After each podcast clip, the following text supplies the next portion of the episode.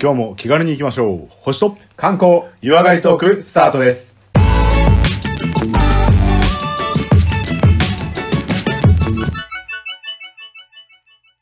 こんにちはこまですこんにちは、レオです。まずは番組のご案内をさせていただきます。このポッドキャストは、相方のコマさんが星や星座宇宙についての話をして、私、レオが日本の観光についてご紹介する番組です。また、素人が話していることですので、間違いや不備がありましてもご容赦ください。番組では皆様からのリクエストメッセージ募集しております。宛先は小文字で KOMALEO 数字の15ローマ字読みしますとコマレオ15アットマーク gmail.com です。またツイッターや Facebook を行っております。ハッシュタグ星と観光などで検索していただきましてどんどんと絡んでください。えーそれでは、えーオープニングを、えー少し話してから本編に入っていきたいと思いますが、えーはい第81回になります。よろしくお願いします。よろしくお願いしますえー前回第80回と言っておきながら第3部作に分かれて、あの、はいはいはい特別編やりましたね。うんやったねあれ面白かったな面白かっかった。たうんなんか途中で収録っていうの忘れてた気がする俺いや、あれだよね、俺らの醍醐味ってね。やっぱそうだと思うねいやあれは良かった本当にいや、結構あの、配信のリアクションも良くて、うんうんですごいなんか再生数も伸びてるんで、まあ、やはいってるはいは俺いらが楽しんでるってのはやっぱリスナーにつながるんだなと思いました。いや、もう本当にリスナーの方たちには、この会話の中に一緒にいるっていうね、感じで、ぜひそうそ聞うそうそういてほしいなと思いますね。なんかもうう、ん和の同じ卓を囲んで、へーとか言ってるぐらいのつもりでね、聞いてほしいですようんうんね。うん。いや、もうゲストでね、私行きたいです、参加したいですっていう声がもしあれば、はいはい。お望むとこでろもですそよれがね、5件はいはい10はい件集まってきたら、いよいよね、まああのお寺でも借りて公開収録やるだけですよね。 それすごいね。まずはお勤めから始めて、始めましょ始う。め始めて。ましょう。うん。で、あの、ありがたいお言葉をいただいてから、はいはいはいはい。じゃあ収録させていきます。星とって言って始める。いやー、なんかご利益ありそう。ありそう。その、それはそれでいいですや、よ。ほんと。いや、前回のマーさんのさ、トーク力っていうのも、もう毎回なんだけど、驚かされるよねい。や、そうね。うん。いなんか、本人祈りのプロですとか言ってたけど、いや、もうべしゃりのプロだよね、やっぱりね。や、もう話し家、申し訳ないけど、話し家の寄りなんだけど。いやもうそうそうそう俺俺の中のお友達ポジション的にはそっいち。や、そううそうそう。うん。あの、本人も別に受けを狙い続けて、オチを考えてって話じゃないんだろうけど、その、はいはい話題の広げ方とかさ、うん、だから本当に俺とマーの中でも、こんな話しようと思うからよろしくねぐらいの、打ち合わせしかし、打ち合わせなんかしてないぐらいの。はいはいはいはい。いや、もうぜひ、あれですね。あのーこのトークしか聞いてなくて、まだ80回聞いてないと。特別そうにで聞いすねてないという方には、うんちょっと振り返って、はい。ぜひまた聞いてほしいですよ。ぜひ振り返っていただいて、うん第80回がボリューム123とありますので、マーという住職さんにね、お尚さんに参加してもらってますけど、別にあの、なんすかです。なんか宗教的な意味がっていうよりは、なんか、あ、こういう目で見るっていう観光があるんだなっていうことに僕も気づくので、はいはいはいはいなんか、僕がサボるって意味じゃないですけど、なんか今後はね、あの、お寺の紹介するときはね、はいもう、まあを呼ぼうと思いました。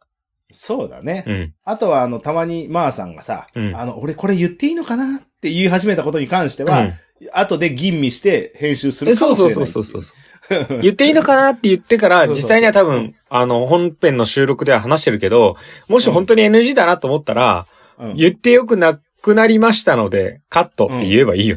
あそうだね。いいね。いいね。ピーとかじゃなくね。そうそう、あの、うんブラックボックスで用意しとけばね。はいはいはいはい。それはあの、ここでお終渡しすることはできるから。わそうだね。そう、あそれの面白い、。持続可能なポッドキャストにするためにそういうところはメリハリつけていきましょう。お、さすがだね。今風ですね。いや、もうもちろんもはうい僕らはもう。はいはいはい。ちなみにあれですからね、第80回だとか、第何回かでボリューム1だ2だとか分けてるじゃないですか。はいはいはいはい。だから結局、80回といえど、はい。 80回目じゃないわけですよ。まあまあ確かにそうなりますよね。で、俺もこうアナリティククスで再生とかいろいろ見てるんですけど、ス。はいはい。全エピソードは前回のでちょうど100でした。そうなのこうんれダブルで特別編みいたいや、なももんうじゃなそういそう。結果78回、79回、80回って、あ、ちゃちゃ、なん97回、98回か。うん。 98回、99回、100回が前回の特別編だったってこと。今日101回目ってことそういうことです。うわー、すごいなんか一皮むけた感じ。いや、もう僕らは死にませんって言ってトラックにひかれそうになろあ、そうだね。うんそれ知ってる世代少ないだろうな。いやいやいやいや、教養でございますから。はああ、そうだね。い。はい。そんな世代。代の人たちにも引き続きついてきていただいて、はい。はい。第101回目のポッドキャスト、そろはいはい、そそうろですね。よ本編に入りたいと思いますので、よろしくお願いします。ろしくお願いします。はい。それでは、ここからは第81回本編に入っていきたいと思います。星や宇宙のお話。今回はどんなお話いただけますでしょうか今回はですね、星や宇宙の話というよりも、星空案内人の話をしたいと思います。ほう。星空案えーと、内人。人の話ね。そうなんですよ。ほうこほうほれう実は、星空案内人っていううん。資格制度があるんです。ええこのえっと、何級みたいのがあるのうん。あのーこれね、一応後で説明するんですけども、うん。純星の星空案内人と、普通はいのまあはいはい星空案内人とあるんですよね。まあもちろん純の方がちょっとグレードが低いんだけど、准教授と、そうそうそうそうそう、そういう。え、名誉星空案内人とかはまだない。いや、いるかもしれないけど、今のところ会ったことはないですね。 あったことはない。はいあじゃあ、コマさんが第一号ってことですね。いや、まあそう。はい。まあいや、もう任命されたらもう襲名するしかないですね、私。いや、もう、確かにもうそうでしょ、こんだけ一時。孫々宇と伝宙えてくよ星空界に貢献してるさ、パいやーいソナやいリやテいィいやますいや、ま、まあどうかな、まあどうかな、もう記憶力が曖昧だからどこまで覚えてるかわかんないけど。了解じゃあ今回も自分の話したことのメモ代わりに、そうですね。はい。じゃあ星空案内人についてちょっとおはい話をいただける。えこの星空案内人というのはですね、別名、星のソムリエと呼ばれるものなんですけども、これ資格制度の一つなんですね。うんうんはい。で、なぜこの星空案内人が星のソムリエと呼ばれるようになったかと言いますと、確かにね。ねあの、レストランなんかでこうソムリエっているじゃないですか。いるいるいねる。これはあの、食べ物と、このワインとのこう、橋渡しというか、でそうマッチングというか紹介をね。そうです紹介をして、それをお客さんにこう伝えるっていうような、わかるそういわうか幅広い知識の中から、こうん料理の知識、ワインの知識を駆使して、おすすめのものを教えるという点で、る。まあうん星のソムリエは、もう同様に、こうあなたの、あなたにとっておすすめの星のエピソードを踏まえてうん、紹介してくれるっていう、そういう人たち。例えば、レオさんだそうっもたうら、コマさんのたコマさんが生み出したみたいな感じだよね。いや、あんまり言うと、あの、頑張ってる人にこう、チクって刺されたりするか、あそうからちょっとちょっと謙そ虚うかに、そうか謙虚に行きたいんですそよ、う謙私は。虚にね謙私はい虚つに。も謙虚な。謙虚にもう皆さんあってのこの番組うでんす。そうそうう。そうそうそう。そうそういそううそうスタンスで行こうと思ってるんで、今のところはね。はい。だだ例えば、レオさんだったら、もうレオですから、獅子座のね。まあね入った、りすよるく歩く流星群って言われますね。はいはいはい。あとは、あの、確か星座は、あのー、サソリ座だったと思うんです。さあ、それで、はい。で、サソリ座のエピソはードいと、アスクレピオスのね、蛇使い座のお話をこう、あの。はいはいはい。まあそういうね、なるほどね。あのー、そのお客さんとか、まあゲストとホストになると、ゲストに合わせた星空トークをなるほど。紹介するっていうのが、この星のソムリエなんです。はい。なるほど。じゃあ、つまり、あれだ、こう、お客様の気分に合わせてとかね、お料理に合わせてみたいな感じで、そうそうまあ今日、ちょっとあの、この前、うんあの、ちょっと失恋しちゃって、はいはいはい。で、今はちょっと星空を見ながら、はい。まあどうしても忘れなきゃと思う気持ちと、うんうんうんうん新しく、あの、前に進まなきゃって思う気持ちとで複雑な気分なんだけど、そんな僕にぴったりな星のお話があったらよろしく頼むよっていけすかなやつが言ってきたりするわけですよね。はいはいはいはいはい。そうしたら、で、そこで、あ、なるほどと。うんとりあえず、もう、あの、ゼウス関連の星座を言って、あそうですね。やっとけっていう話になるわけへこたれてんじゃねえぞそと。うそうそうそう。まず行けと。ゼウスはヘラに何ぼ言われてもめげないから、とりあえずまあ白鳥座を真似するか、 そうですね。そうそうそう、和紙座になる化けていけって話ですね化けていけんだ。なるほど、なるほいど。や、それは、大好きな女性ファンを敵に回あしんてまるりやつ大こ丈夫ですう、あの、センスを問われるので、今の話はもうこのぐらいで終わらせていただいていいですか、あそうそうそう。まあまあまあ、俺は例え話そうそうで、そうそうこういう人に向けてこうっていう、うんそういうジャンそうルそうですよねってだけです。たまたま今回いけすかない人が来ちゃったから、そそうそうういう接客になっちゃったもけどっと純粋にね、うん一番強いの何って言ったらヘビ使いそうだよっていそううそう話でしそょう。そうそういうアプローチになるんですよきっと。うんまあまあそういういろんなこう星ってたくさんの知識があるから、まあ、それを得ながら紹介するっていう。でこの押し売りじゃなくね。うんこの、あのー星空案内人別名星のソムリエは、あのー民間資格なんですよ。ああ、その国家資格とかとかじゃなくてね。ないんですけども、うんこれはね、あのー星空案内人資格認定制度運営機構っていうところがありましてこの方たちが、、まあ、日本の会社な会社とか組織なんですけども、うん。これがもう認定してくれて、で、その資格っていうのはもう更新はないです。で、もう就あ、寝資一格。回取ったら OK。うん一回取ったら OK。なるほど。この四国資格の中には、あの、星空準案内人っていうのと、はいはいはい。その準が取れた星空案内人とこう、2種類はいはいはい。あるんです、グレード1とグレード2があるわけですそうね。そうそうそう。で、まあ、うん。あの、いきなり星空案内人の方になってしまうと、すごいハードル高いんですね。知識の幅がちょっと広かったりするので。はだいかはら、その前段階として、準っていうのをつけて、星空準案内人っていうのを、まあ、作って、ちょっと入り込みやすくしてる。い。なるほどなるほど。はいはいはい。で、ちなみに、あの、私が持ってる資格っていうのは、これ、うん準案内人の方なんです。ああー、はいはい。はいはい。で、これはあの、さっきのあの、運営機構っていうところが、うん。各、まあ、市町村とかプラネタリウムとか、天文台持ってるところに、うんうんこう、やっぱこう、認定制度こういうのあるけどどうですかって言って、まあ、売り込んでって、うん。取りなよって話でしそうょ。そうそう。あ、うここでもそれやらせてくださいみたいな。うんうんうん。あ立派なテストありますね。テキストありますね。じゃあそれやります。みたいな感じで加盟した人たちが、講習会を開催して、おう。で、それぞれこう、えー資格認定を出せるっていうやつなんですね。じゃあ、えっ、と、準、あ、ソムリエになった人は、うん。なんですか、えっ、と、め、こう、師範代として活躍できるってことですかあもそうういうわけじゃん。いやそういうのを、まあ、名乗れるっていう感じですね。あはーいはいははいいはいはいでちなみに私はその、まあ、私が住んでる地域うんの中では44番目の認定者なんです。おー、バース。実はね、はい割と少ないんですよ。はとえ、そのエリアに限らず全国的に。全国的に意外と、まあ、俺思ったよりも全然いないんだなって思ったんですけども。星の数ほどはいないんだ。そうなんですよ。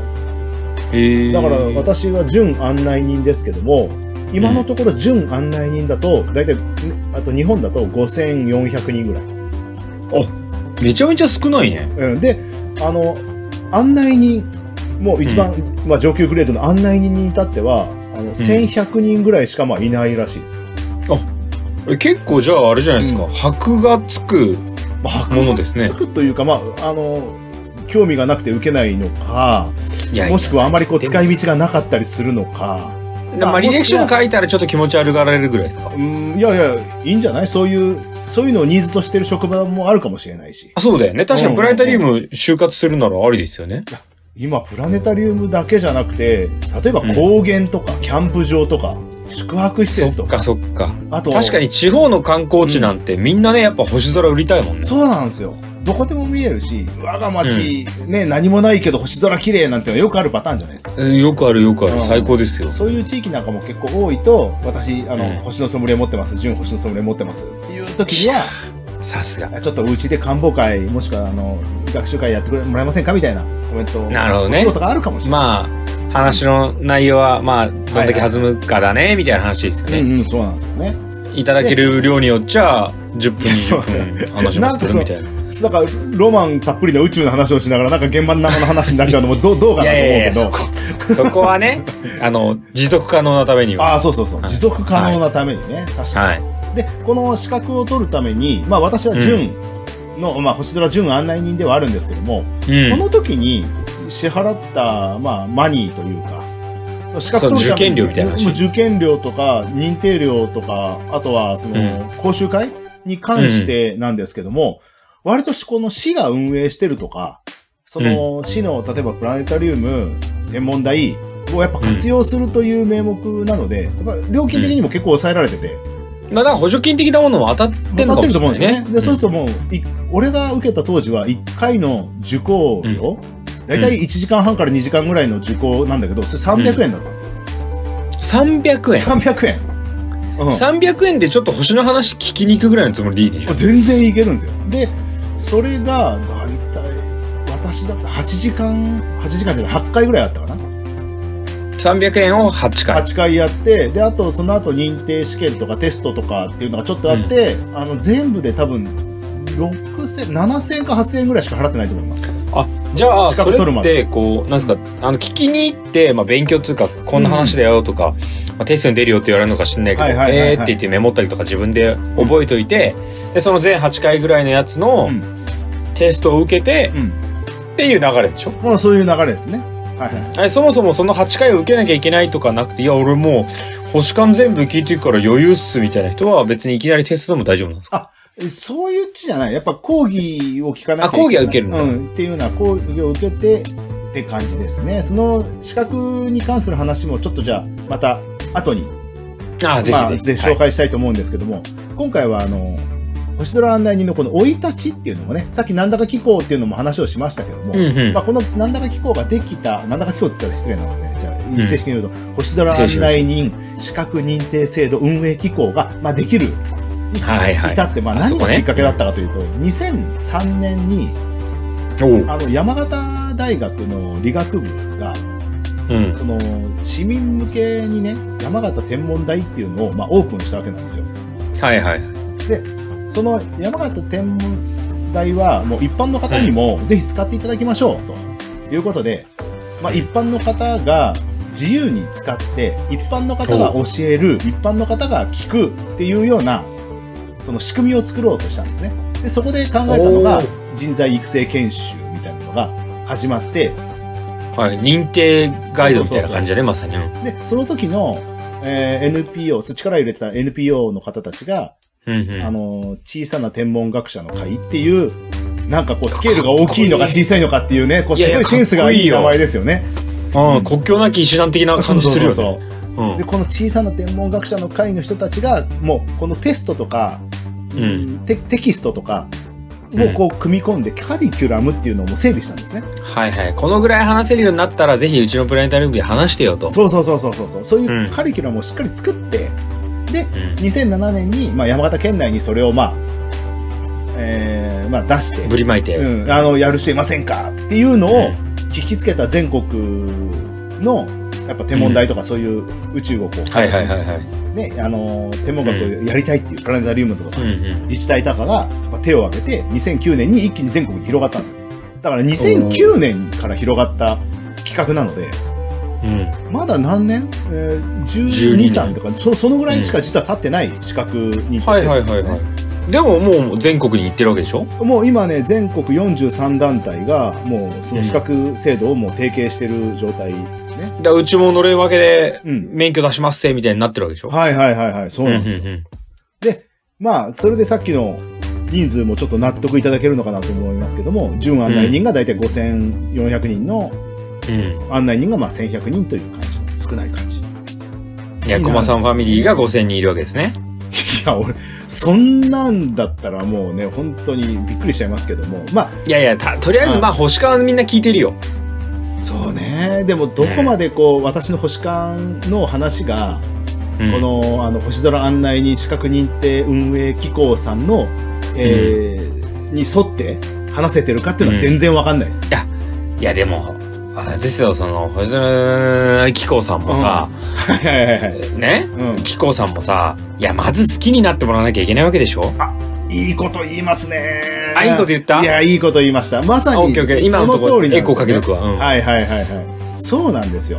うんやっぱこう、天文学ってどうしてもこう、とっつきにくいというか、難しいまあ、っていう。専門性あるよね、絶対ね。あるので、うん。ではもすごい歴史が深くて、もうふ、あの、深い知識もあるし、そういうのもあるから、とっつきにくいのかなっていう、はず、まずハードルを外したい。いそうだよね。そうそうそう。そういうのがあるので、だからこその、うそうそう。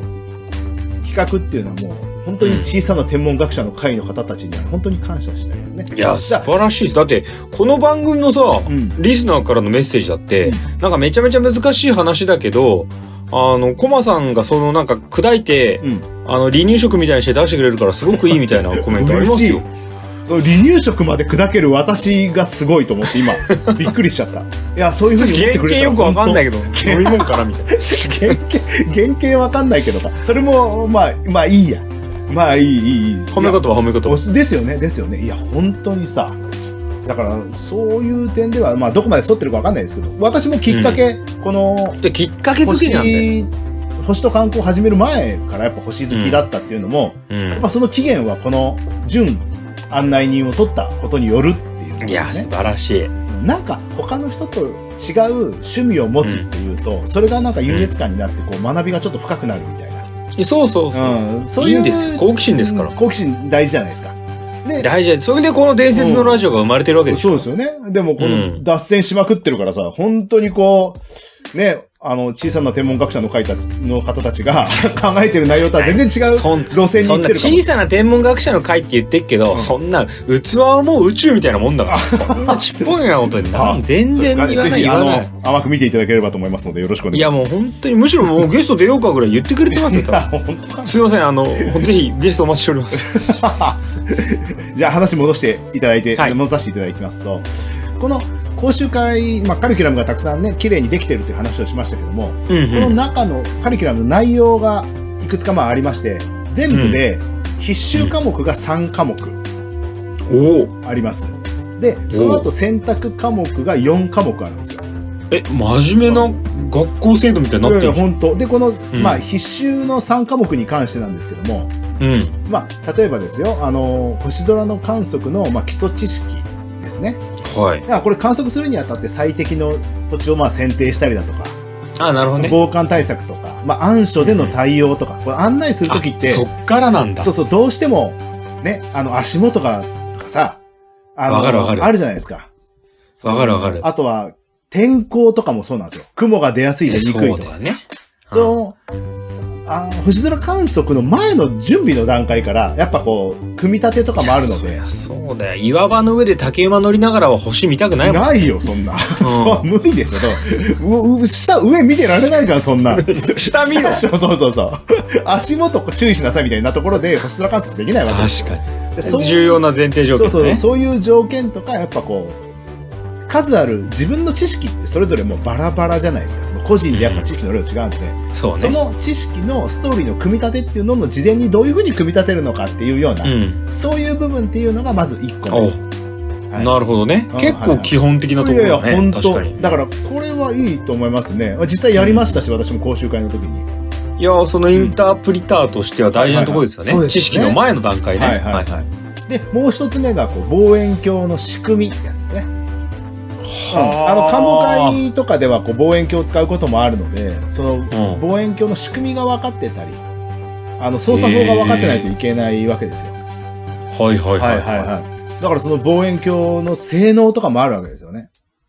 じゃあ、あのえ、それ、あれ、いかついプラネタリウムぐらいの望遠鏡の話、それとも、なんですか、天体観測用あで天体素人が持ってるぐら例い。えば天体観測用であれば、あの、これはこうレンズを通すから反転になるとか逆さまになるとか、ああ、はいはいはい。倍率がこのぐらいの倍率だから、うんなるほどねどのくらい遠くとこにあるものをこのぐらいの大きさで見れますよなのか。はいはいはい。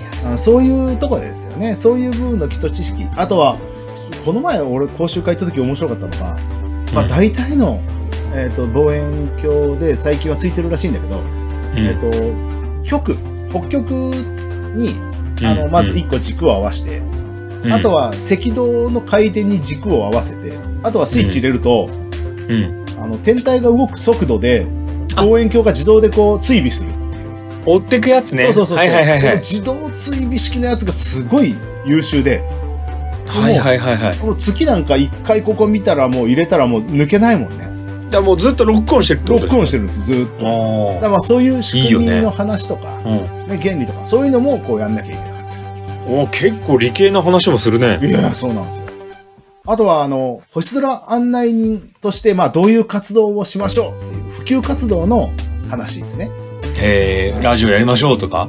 例えばね、ポッドキャストの話、それはハードル高くね。うんこう俺が講習会やった時には、ポッドキャストとかインターネットとかでこう喋る人ほとんどいなかったんで、ああ、なるほどね。はいはい。まあ、基本的にはその天体観測するには、こういう人たちが興味ありますよねって、こういう人たちにうんぜひ広広めめままししょう。ょうっていうね学校に対してとかさ、あなるほどね。あとは宇宙開発を軸にとか、歴史文化でとか、はいはいはいはい。そういう、まあ、はいはいはい。全然あれだね思ってたよりもさ、なんかいきなり、まあ、ゼウスは知っとけとかさそういう話の前なんだね全然まあ、だからその辺が必修ん科目なんで、ここはもう大事な部分なんですよね。そうだから俺知識だと思ったんです最初は,、はいはいはいはい星の知識だと思ったんですよ、はいはい。でそうじゃなくて、うんもうもっと前提でこういうふうに見ようねとかそうそうそうそうそうそう。こういうふうに案内しようねっていう、うんそのなんか概念みたいな話だはいはい。そうなんですよ。だからこれがやっぱ必修科目になってて、次のい選いこ択とだよ、 4科目になるんだけど、うんこの選択4科目っていうのがまさに、その、今レオさんが言った、うん恒星、惑星、衛星とか、宇宙物理学的な話とか、あと、はい、理系の方ね。そうそうそう、あとは、えー歴史ですね。ギリシャ神話天文学とか、あなとるほど月見文化とか、そういうね、日本文化の話だとか、あとは、あの、織姫彦星の話だとか、そういう話とか、ほうほうほうほうほうほう。あと、その、先生術とかっていうのがあるじゃないですか。はいはいはいはいはこう、行事とか暦とかにもこう、かや絡んできたりしますよい。ね。うんうんうんうん。うんで、そういうのをひっくるめて選択4科目なんですよ。それ何個取らなきゃいけないんですかえっ、と、一応この内容、今、ざーっとバラバラで言ったんだけども、宇宙物理学、うん。星空の文化、星空の歴史、うん。えー官房会で使えるような、あーえっ、と、官房会で使えるように、こう、うなんていうの、お客さんに説明するための望遠鏡の使い方とか、はいはいはいプラネタリウムの仕組みみたいなやつ、はいはいはそうい。いうのの4つですね。うんはいはいはいはい。で、その中の、えっ、と、うんこれも、なん、えっ、と、グレードによっても違うんですけども、うん。受講でいいものもあれば、はい。テスト、レポートなどを提出するタイプのものもあるんですよ。はいはいはいだからは私が持ってるような資格だと、まあ、必修3科目に関しては、あの、受講でもいいですよ。うん。で、せい。せテストもあるんでしょえっ、と、テストも一応ありましたけども、んうんうん割と、あの、落とすための試験じゃなくて、あうん。あ、そうね。あの、基本的にもうその、の場で答え合わせとか、翌、で、次回の講習会の時に答え合わせをして、で、それで間違っおーいいね間違ってる部分があったら、あの、このテキストに書いてある内容で、あの、答え探してみてくださいって言って、あ、これだこれかって書いて、また訂正したものを提出して、うで、それでテストは、えー合格になるんですよ、一応。ん。もう苦問式だね。あ、もうもうそういう感じです。うん。だから本当にね、テストで落とすっていうのはないし、うん。あとは、レポートに関しても、基本的にこう書いてある文章のやつをこう抜粋するって言ったら言い方悪いですけど、まあ、まとめてくれればってことですね。そうそうそううんそういう感じで、もう単位とかもらえたのうんで、うん。だから、えっ、と、必須も選択も、受講でいいもの、テスト、うんレポートを提出するものってあって、基本的にテスト、レポートを提出するものを、えーたくさん取れば、順が取れて星のソムリエになったりするんですよ。あ、なるほど。そうんの、聞けばいいだけみたいなやつもはいはい含はいめてね。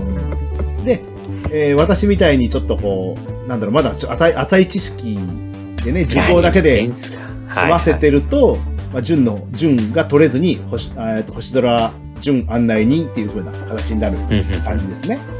うんうんで、まあ、あと、あのー難しいところで言うと、うんえっ、と、順案内人の順を取るためには、一応実地試験みたいなのがあって、実際に案内してみろってことそうそうそうそう。だから、へえその同じ学年みたいなクラスメイトがいるじゃないですか。じゃあ今日は、はいはいはいじゃあ、えー、準案内人の、じゃないこの人が、準を取りたいから、はいはい今日はこの人が案内しますんで、皆さん聞きましょう、みたいな。お運転免許みたいになあってそうきたそうねそうそう、そういう感じで、試験みたいな卒業テストだ卒業テストみたいなことがあって。で、それで、まあ、何回かやっぱ回数こなすと、そのうんストーリーの流れとか、うんうんうあの、だんだん組めるようになってくるんですよね。んそうでしょうねはいはうんいそれで、あの、やっぱ、えー実技試験みたいなのをやって、晴れて、うんえー、順が取れて、星空案内人になれるっていうような、うんそういう感じでしたね。じゃあ経験値が加わらないとうんうん。その実際現場での経験が加わってやっと順が取れはいてはいはいグレード2に行けるとそうなんです。なるほどねで、これやっぱ、この、星空案内人の難しいところっていうのは、その、うんまあ必須3科目の中の内容を、こう、ちょっと基礎的なことをちょっと紹介しつつも、うんそれ以外にある、その天文学的なストーリーだとか、うんうんうんたくさんの深い知識量がこうあって、それをこう抜粋しながら、面白くそうね編成しなきゃいけないんですよ。あの、ストーリーにしなきゃいけないんですよ。わかる結局はいねはいあのエンターテインメントだからさただ紹あ介するだのけ知識をね1から10まで言いますじゃダメなわけですじゃよダメなわけなんですよね。だからその辺をこう、組み立てて、うんいかに楽しませ、好奇心を引っ張らせるっていいうやのそが、うなんですよこの試験の難しいところなので、結構ね、あいやの、ダメ出しとかされちゃったりしますよね。あ、そう、今の話クズですねとか言われるんですえかえそこまでは言われないけども、あはいはいはいはい。この話の内容の時には、この話の方が継続、次の話として面あなるほど白ねいんじゃないかなとか、うん。あはいはいはのい。いきなりここでこう不自然に話がずれちゃったあの、ことブツっては切らないことだよね。そうそうそうそう。流れとしては、この星座に持っていくとか、この文化の話に持っていくとかっていうのは、今いい感じに文化の話してきたのに、いきなりゼウスでブチ切るねみたいな。あ、そうそうそう。ね。。そういう感じ。流はいれ重要だよ。うんあとリアクションね。はいはいはい。うん。そういうのも必要なので、まあ難しいところでもあるし、あの、あとはお客さんのニーズですね。ゲスト側のニーズとして、あ好奇心がうまく引き出せる。例えば若い人には若いネタがあってね。い年や寄りの人にはそう文だ化よのネタがあって。そういうのをうまく提供できるようになるのが、まあ、うん。できれば自分の得意分野と合ってればそう楽というか簡単でもあり難しくもあるっていういそういうやいや、そうね。結局あれだよね、こう、星を見るのももちろんだしさ、うんそういう知識もそうだけどさ、その、ゲストを見る観察力って結構重要じゃないいでやすか。そうだよね本当あーにこいつ鼻くそほじくってて絶対興味ねえなっつったらすぐね、変えていかなきゃいけないしさ。はいはいはいはいそれこそもう着てる服にさなんか北斗,、う北ん斗の剣とかやったらもう北斗姿勢とかやっちゃった方がいいわけですよやなもんう間違いとない十字性がどうそのっちのことっ話してた方が、うん。そうですよねもう着てる服が NASA って書いてあったら、あもうもアルテミス計画の話したそう宇方がい宙い。計画した方がいいですよねそうそうそういやそう考えてみるとやっぱお客さんのニーズに合わせて何かこうんう話題を提供できる知識量っていうのがあると、重要重こ要の。案内スキルには重要じゃないかなっていうこういうふうに思うわけです。いやー、最高。はいはいはいはいなんか、うんあのー私がね、こう、うん尊敬するこうガイドさんたちは、はいはいはい。やっぱこう、引き出しの量とか深さもそうだけど、うん引き出しの整理だってよく言いますよね。ああ、はあ。整理されてて、はい、はいこの時はこれねっつって、ポンポンポンポンはといはい合わせて調合して出せるのが、はあ。はい。素晴らしいインタープリターだと言われるかいら、やーまさにそういうことだなと思いました。薬剤師みたいな感じだよね。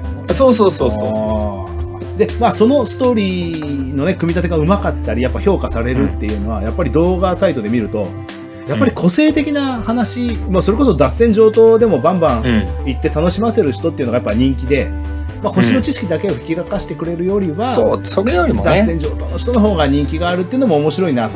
で、そういう、うんそれ、あれですか、なあの、え、これ、ん俺が最高の星空何人だって話を今。いや、違まさう違う違う違に。う。なあなあなあ、ごこれめんじゃあちょっと。最高の星空案内人がどういうことをしてるかっていうのをちょっと紹介しますと、あえ、ね自己紹介ってこといや、これは羨ましいなって思うんだけども、はい、聞きたいね。ある豪華客船に乗って世界豪一華周客船、タイタ旅ニックだと思え行、ばいいね。世界一周旅行にうん。星空案内人のガイドとして乗船して、ただで世界一周回ってくるような人もやっぱいるわけですよ。最高。だから太平洋を渡りながらとか、もう星空常にこう時刻変化するわけですよ。するよ。で北半そろそろ南十字星が見えてきますそよ。うそうみたいなねそう、赤道なんか回ってる時赤道を越える時なんかは、やっぱそういうわけなんですよね。もう北極星最高がじゃ下ないのですか方下がってくると、南十字星がこうありますよっていう両方とも見えるような環境に行ったりするのを、しかもこう星空がすごいよく見えるって言ったら、光がないところの方が見えるじゃないですか。うん。そりゃそうだ。海の上なんか最高に綺麗なんですよ。最高ですよ。もう飛んでる風に思えると思いいます。やいや、そうなんですよね。